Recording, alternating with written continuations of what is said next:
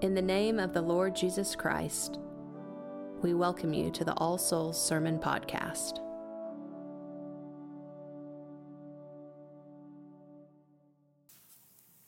In the name of the Father, the Son, and the Holy Ghost.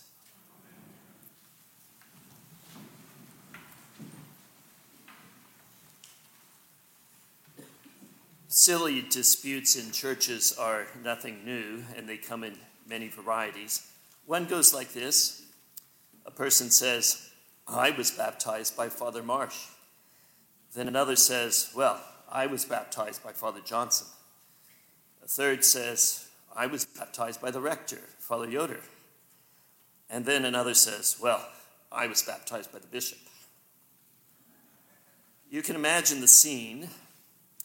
It's not new. You can go back 2,000 years, and you have, according to St. Paul in this morning's epistle, a congregation in Corinth where some people claim, I am of Paul, that is, I got my Christian faith from Paul, while others say, I am of Apollos, claiming they got Christianity from Apollos.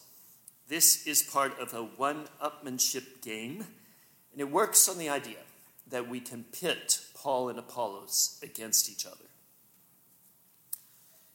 Um, and it works, by the way, although you lay people may be innocent of this, um, of this knowledge. It works in the other direction also.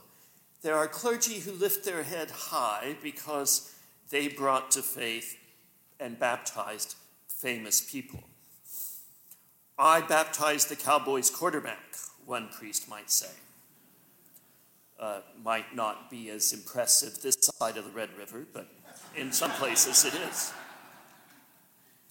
And the idea that, uh, that we should be moved by the, the status of the person baptized and the oddness of that uh, is present and questioned uh, way back. Augustine, in his Confessions in the fourth century, wonders why we are more moved by the baptism of a prominent person than the baptism of any other person.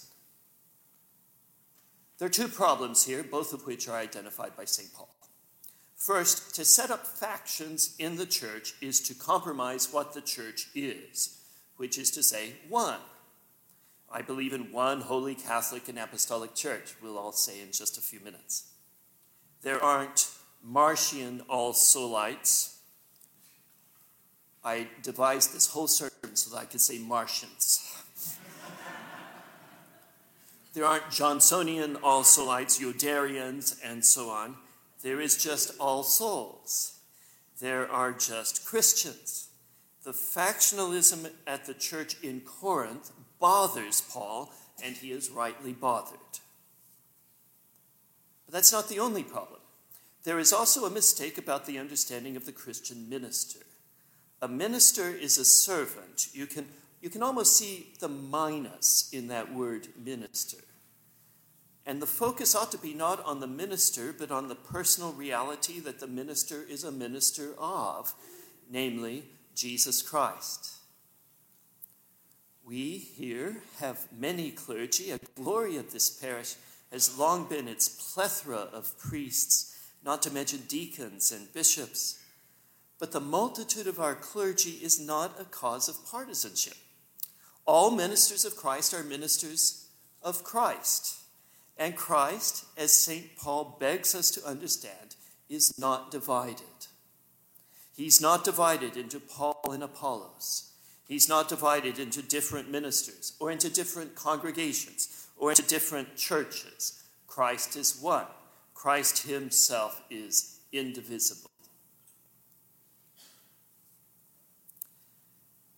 The movement into Christ is cosmic and the offer to join in that movement is properly universal. The movement into Christ Jesus is the largest, greatest mass movement of human history. It is the redemptive, restorative phase of God's great story. God created the universe out of nothing. The culmination of his creation was the human being made with freedom of will and made with an intellect capable of understanding of speech and of understanding stories. We humans famously tried to overturn our status as creatures and take the place of God, defining for ourselves what good and bad are, taking command over one another, and defining who counts as a real human and who doesn't. Christ Jesus turned all this around, making it possible for us to return to our proper human place, glorious and free and alive in God's will. The church's place is in this cosmic movement that Jesus initiated and that continues through history until he comes again at the end of time. It is a movement into Christ. It is bigger and more glorious than anything else any of us could get involved in. As one might say, this is huge. But nonetheless, within this movement that is larger than any of us, we still have special affection for special people. Among them, whoever it was parents, priest, congregation, teachers, whoever it was who brought us to faith in Christ. The particular connections that individuals have to us rightly matters to us. There's nothing intrinsically wrong, for instance, with having a special affection for the priest who baptized you, or presented you for confirmation, or married you, whatever. This special affection is right because when any of us enters into Christ, we don't become less ourselves, but more. What I'm getting at is that we've got this false dichotomy in the background the idea that we either have individuals or we have collectives. On the one hand, to become an individual means not to be part of a group. Insofar as I'm part of a group, I'm less of an individual. And on the other hand, to join a group, the thought is, is to lose your individuality. This is a false dichotomy. To join Jesus, to join the church, to enter into this great restorative movement into Christ is to become an individual, to become more who you really are than you were before. Joining the church increases your individuality. You can picture this in a baptism. Draw, picture a baptism in your mind. There are representatives of the church gathered around the font. There's parents, and there are godparents, friends, other Christians, they come together as one to present the candidate, who might be a baby, might be an adult, whoever. They come together into, to do this presentation as a unity, the oneness of the church in Christ. And then, out of the waters of the font, the font, of course, is, is like a womb, it's the place of new birth. Out of the waters of the font comes forth a new person, the one who is born into the church. That is to say, out of the font arises a new individual. In baptism, many individuals in Christ are one body, and out of that one body comes one more. You could say the many become one, and then they are one more. This is where individuals come to be. The church is in the business of making individuals.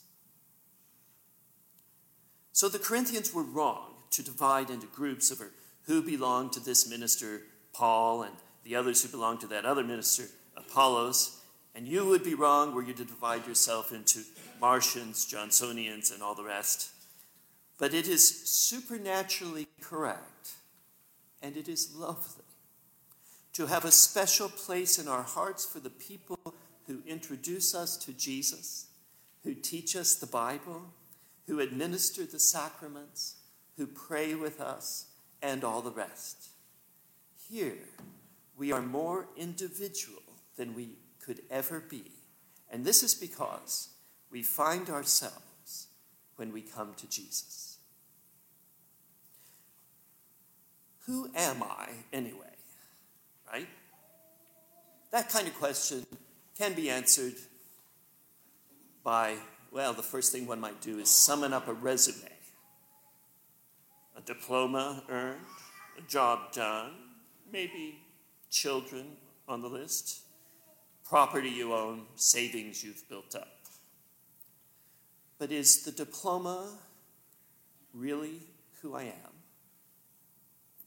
The reality seems to be behind the things we might list in the resume. Behind the diploma might be a high school teacher who had a special influence on you. Behind the job, a mentor who took you on and showed you how to become good at it, and a friend at work who stayed your friend for several years.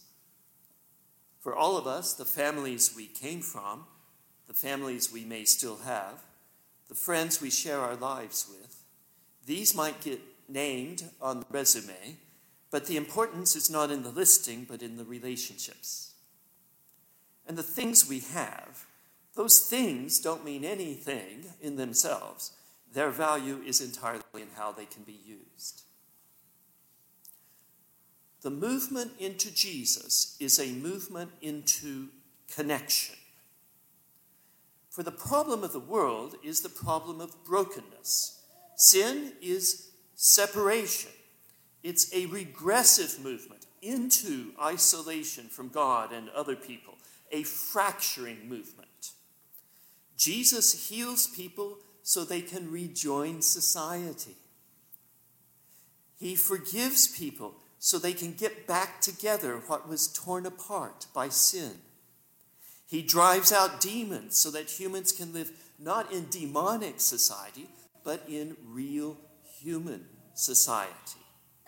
The whole story of the gospel, the whole thing about Jesus, and the whole story of your life and mine is how we are connected to, enriched by, and become ourselves through relations with other people. A great thing to do. It's perennially good advice. I give it to you today. Count your blessings. Be thankful for the doctors, the therapists, the parents, the teachers, and maybe even the priests who have touched you in your life. Be thankful above all for Jesus, who gives each of us a role in his cosmic movement to restore all things, a role in which we discover the power of the cross, a role in which we discover who we really are. Amen. Thank you for listening to the sermon podcast of All Souls Episcopal Church. For service times and more information, go to allsoulsokc.com. God be with you.